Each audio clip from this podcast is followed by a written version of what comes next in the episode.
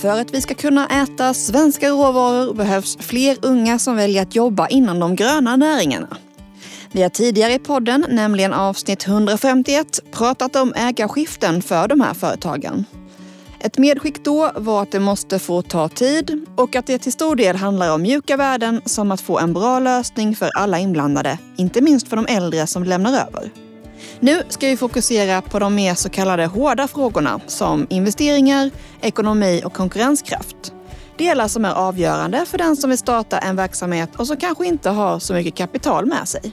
Hur ser möjligheterna till finansiering ut och vad kan vi lära från forskningen inom området?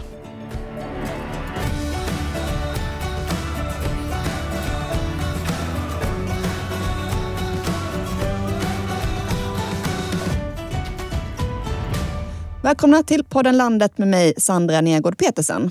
Med mig i panelen idag så har jag Filip Axelsson, lantbrukare från Stora Aby i Småland och som är mitt i ett ägarskifte.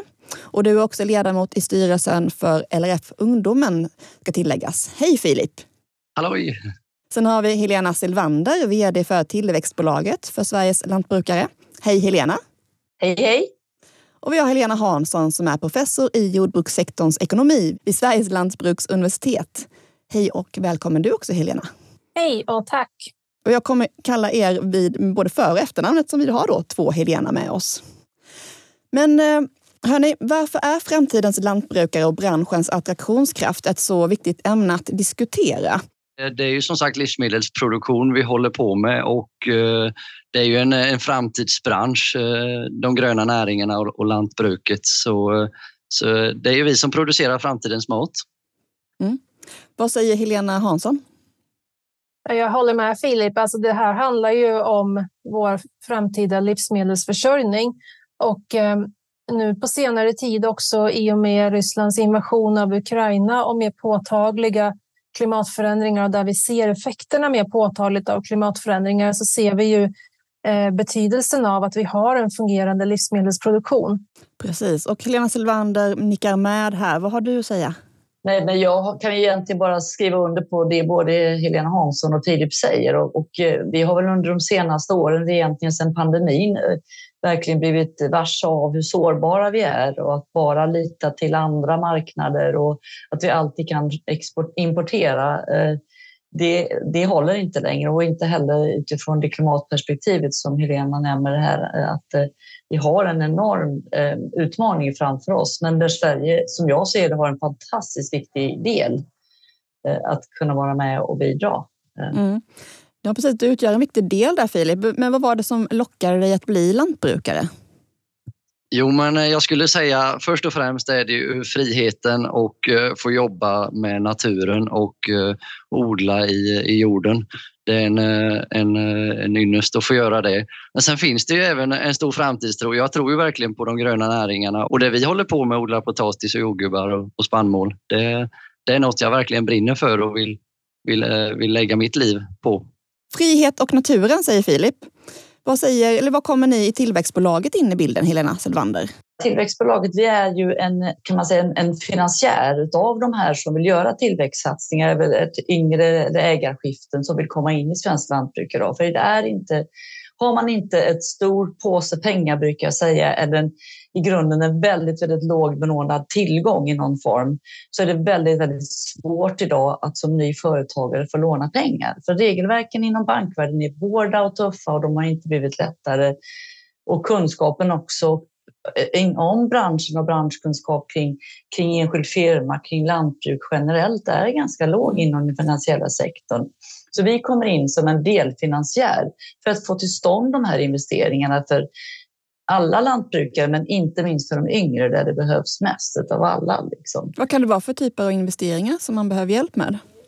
Dels antingen att man ska gå in i och köpa en fastighet eller ta över en fastighet från den äldre generationen. Då är en typ av investeringar. En annan investering är att man gör en klimat, hållbar investering utifrån att man förflyttar sin verksamhet mot mer klimatsmart. Till exempel man investerar i modern ny teknik i sin nuvarande produktion. Eller att man gör en ren tillväxtsatsning som är en stor del av våra investeringar. Att man bygger nytt, man bygger ut, man bygger om så att man, man får en verksamhet som växer. Det är vårt mål. Helena Hansson, håller du med om det som Helena Silvander säger? Vad gäller då finansiering för unga och, och nystartare?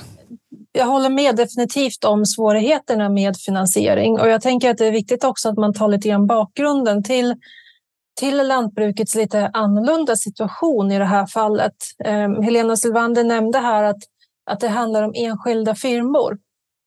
Och eh, om jag har siffrorna rätt fram i huvudet nu så är det runt åttio procent av alla lantbruk som bedrivs som enskilda firmor. Och då kan man ju ställa sig frågan, varför är det så? För att det är ju ändå en väldigt speciell situation där privatpersonen står med sin, hela sin mm. egna förmögenhet i, i praktiken hus och hem som garant för lånen som tas mm. i en enskild firma då. Och hur skulle det kunna och, se annorlunda ut då? Ja, alltså anledningen först till att det är på det här sättet det är ju att vi har en jordförvärvslagstiftning i Sverige som säger att eh, jordbruksmark ägs och ska ägas av fysiska personer. Men det är också det här med jordförvärvslagstiftningen som gör just att man inte kan bedriva lantbruk i större utsträckning i aktiebolag, och det försvårar också delägande i termer av att man har andra aktieägare som går in som, som är delägare och på så sätt får in mer riskkapital. Eh, så att det Jag, jag vill inte nu liksom så förespråka att vi bör förändra jordförvärvslagen, men däremot tror jag att vi bör titta på de här frågorna på djupet eh, och försöka förstå på vilket sätt de här institutionella förutsättningarna kan förhindra tillväxt och förhindra generationsskiften och ägarbyten. Men om vi, om vi pratar just hinder i, att, i överlåtandet, att man, vad är det man ser som ett hinder mm. för att komma igång med ett överlåtande? Kan, det kan ju vara flera olika delar. Dels kan det vara att det faktiskt finns en person som är intresserad av att ta över. Mm. Men sen kan det också handla om de här sakerna som vi har varit lite grann inne på med möjlighet till kapital för att faktiskt kunna ta över, om det handlar om att lösa ut syskon. Eller bara möjligheten att ta över och driva en, en verksamhet. Ja, och vi har ju med oss en lantbrukare här som är mitt i ett skifte. Så Filip, vad, vad skulle du säga är de största utmaningarna? Dels i, i ett skifte och också för att liksom, generellt för att unga ska komma igång och driva lantbruksföretag. Mm, ja, men om vi börjar i ägarskiftes, generationsskiftesdelen så, så, så till en början så måste man ju ha med sig den äldre generationen och, och verkligen att de vill, kan släppa taget och är redo för det. Och, och sen till, till företagandet så, så en viktig del är ju att ha, ha med sig regelverket eller ha långsiktiga spelregler. Långsiktighet är ju något som är, är superviktigt i lantbruket som, som vi jobbar. Vi jobbar ju långsiktigt med långa växtföljder och investeringar som ska, ska bära sig på, på sikt.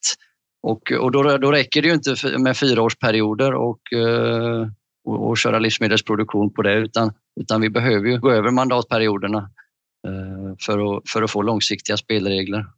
Så det, det skulle jag säga är det, är, är det viktigaste. Mm. Någon mer specifikt liksom vad de, en utmaning skulle vara just för, för de unga? Finns det något mer liksom, i din roll som ledamot på L R F Ungdomen som folk mm. tar upp som exempel där? Ja, ja men precis. Det är ju, regelverket är ju, är ju en sak där, där vi har ju väldigt mycket regler och uh, ta hänsyn till inom, inom livsmedelsproduktion och lantbruket. Sen, sen tycker jag att man, ska, man måste se det från den andra sidan, att regelverket finns ju där av en anledning. Så att det ger ju en stor trygghet för konsumenterna av att det, det är ett stort regelverk för lantbrukarna att ta hänsyn till.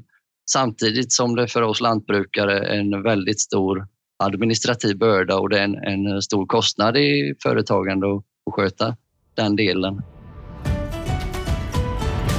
Kloka ord har ju sagda här nu och som också är, är, jag håller med om. Men jag tror att en viktig del som om man tittar på just den här eh, långsiktigheten med spelregler, den är jätteviktig. Det håller jag med Filip om, för att lantbruk är långa investeringar. Om du ska bygga för ett djurproduktion till exempel, då måste du kunna liksom se det på kanske ett tjugo-årsperspektiv.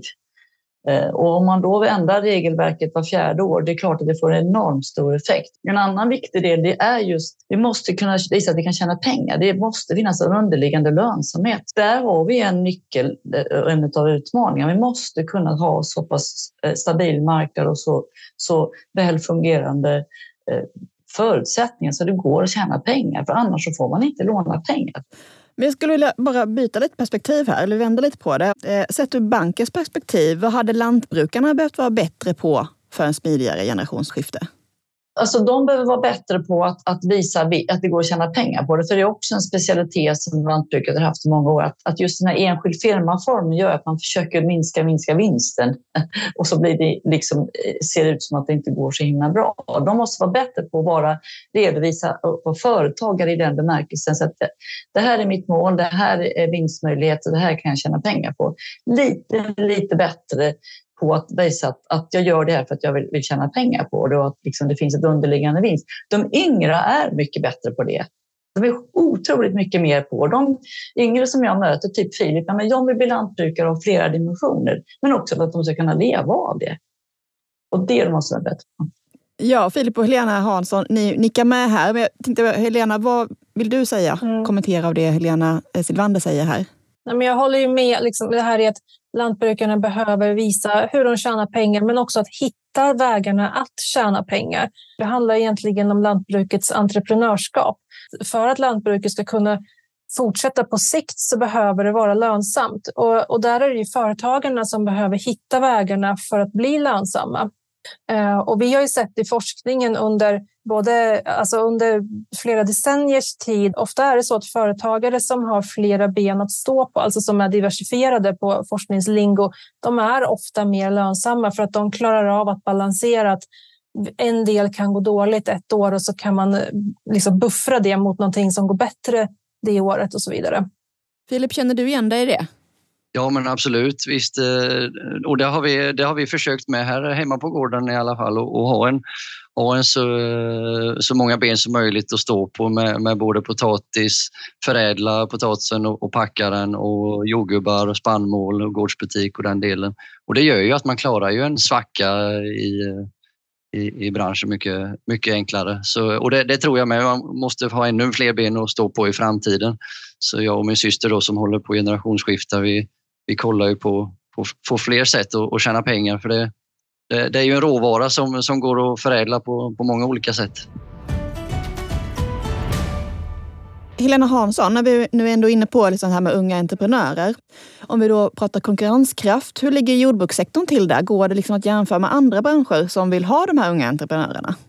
Jag tror också det är viktigt att man tänker på att lantbruk är en heterogen grupp. Vi pratar om det som en... en bransch eller så, men, de, men lantbrukarna är väldigt olika. Spannmål, olika från djurhållningen, men också på vilket sätt man har integrerat framåt i värdekedjan, och om man producerar en, en anonym råvara eller om man producerar ett, en produkt som man kan sätta ett eget varumärke på som man sedan eh, säljer själv till kund. Det, det är helt olika. Mm. Är det här något som då lantbruksbranschen behöver lyfta för att liksom unga, fler unga ska ta över? Ja, det tycker jag att man behöver lyfta, och, och även i kommunikation och statistik från lantbruket och så där behöver man visa på bredden i branschen. Alltså man kan inte bara presentera att ett genomsnittligt lantbruksföretag har si och så många hektar och si och så många kor, eh, utan det är Det är bredden och heterogeniteten vi blir mycket bättre på att kommunicera, analysera och förstå, för att också se liksom hela potentialen i marknaden och i branschen. Mm. Helena Silvander, vad säger du om hur, hur ska vi nå ut med det budskapet? Det är klart att det är ett väldigt bra sätt att kunna visa på det som ni nämner här, att, att komma längre ut ur värdekedjan och så. Samtidigt så ska vi också ha respekt för att de som köper våra råvaror, våra produkter, det är, är de här stora drakarna, grossisterna, och de är ju också otroligt strikta och styra liksom hur de, hur de vill ha det. Så alla kan inte vara i sitt eget varumärke, för då får vi inte plats, kommer inte man in på hyllan liksom, om man får vara rent krass på det. Men just det här med att informera och, och låta konsumenten förstå vikten av vad som finns inom svensk lantbruk. Jag tror ännu idag att konsumenterna är inte dumma i huvudet, det är inte det det handlar om, men de, de har ingen kunskap. Det är ganska slående. Jag, när man går och pratar runt med, jag kan gå till mina ungdomars kompisar, kompisar liksom, de vet inte vad, vad, hur, hur det ser ut, i, i, varför mjölken ser ut som den gör, eller varför man hur produkterna kommer till, till tallriken. Liksom. Det handlar om att få förståelse, och då vill jag vara beredd att betala för det. Jag tror att de är det, om man bara förstår var det kommer ifrån och vad vi gör i Sverige till skillnad många andra delar. Nu har vi pratat ganska mycket om förutsättningar för att bedriva lantbruk överhuvudtaget. Men om vi går tillbaka lite till liksom huvudfrågan här. Problemet för att få ja, att lantbruken ska lämnas över från de äldre till den yngre generationen. Eh, finns det några i utmaningarna kring det som vi kan prata om som förslag på lösningar? Helena Hansson.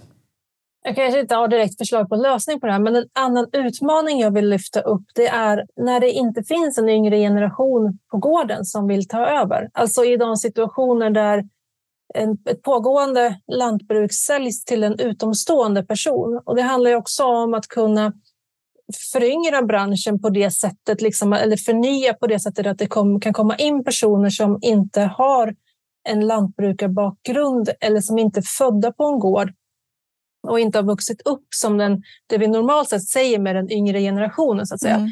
Det har vi inte pratat så mycket om. Men jag tänker att det är också någonting som är viktigt att tänka på. Eh, som en resurs och en möjlighet att, eh, att förnya lantbruket i Sverige. Eh, och att fundera på vad det är som skapar hinder för personer som inte har en direkt anknytning till en gård. Att kunna komma in och bli lantbrukare. Precis. Så... Egentligen så alltså, problemet behöver inte ligga i att det måste vara generationerna som tar över alltså med blodsband eller vad man ska säga. Utan... Ja, precis. Och där tror jag också det här med att genomlysa jordförvärvslagen och faktiskt de begränsningar som mm. den kan föra med sig var viktig. Precis, för den ska väl egentligen liksom gynna landsbygden mm. eller glesbygden. Ja. Att man ska ja. liksom, ha en balans där. Eller mm. till för att gynna liksom balansen där. Men att den kan missgynna till slut istället då. Exakt, den ska ju gynna balansen mellan privat och institutionellt ägande av lantbruksmark. Och det gör den ju. Men det kan ju också försvåra för personer som inte har den här, som du säger, blodsbandskopplingen till marken. Och försvåra att man kommer in som en passiv delägare i ett lantbruk. Så en riskkapitalist som kan komma in som en passiv delägare och underlätta för en yngre person att gå in som den operativa delägaren. Mm. För då skulle jag faktiskt vilja lämna över det sista ordet till Filip. Vad är det som det första du skulle säga till andra som funderar på att ta över ett lantbrukarföretag? Då skulle jag säga att det finns så otroligt mycket möjligheter inom de gröna näringarna. Så har man möjlighet att ta chansen så gör det, för det är, det är en riktig framtidsbransch. Tack, det får vara de sista kloka orden här för dagens program. Tack så mycket Filip Axelsson, lantbrukare i Småland, Helena Silvander från Tillväxtbolaget och Helena Hansson vid Sveriges Lantbruksuniversitet. Tack för att ni var med. Tack så mycket. Tack, Tack så mycket. På Landsbygdsnätverkets webb kan du läsa mer om ägarskiften och hur vi jobbar med hållbara gröna näringar. Podden Landet görs av Landsbygdsnätverket. Producent var Ingrid Whitelock. Jag heter Sandra Nergård-Petersen. Vi hörs snart igen.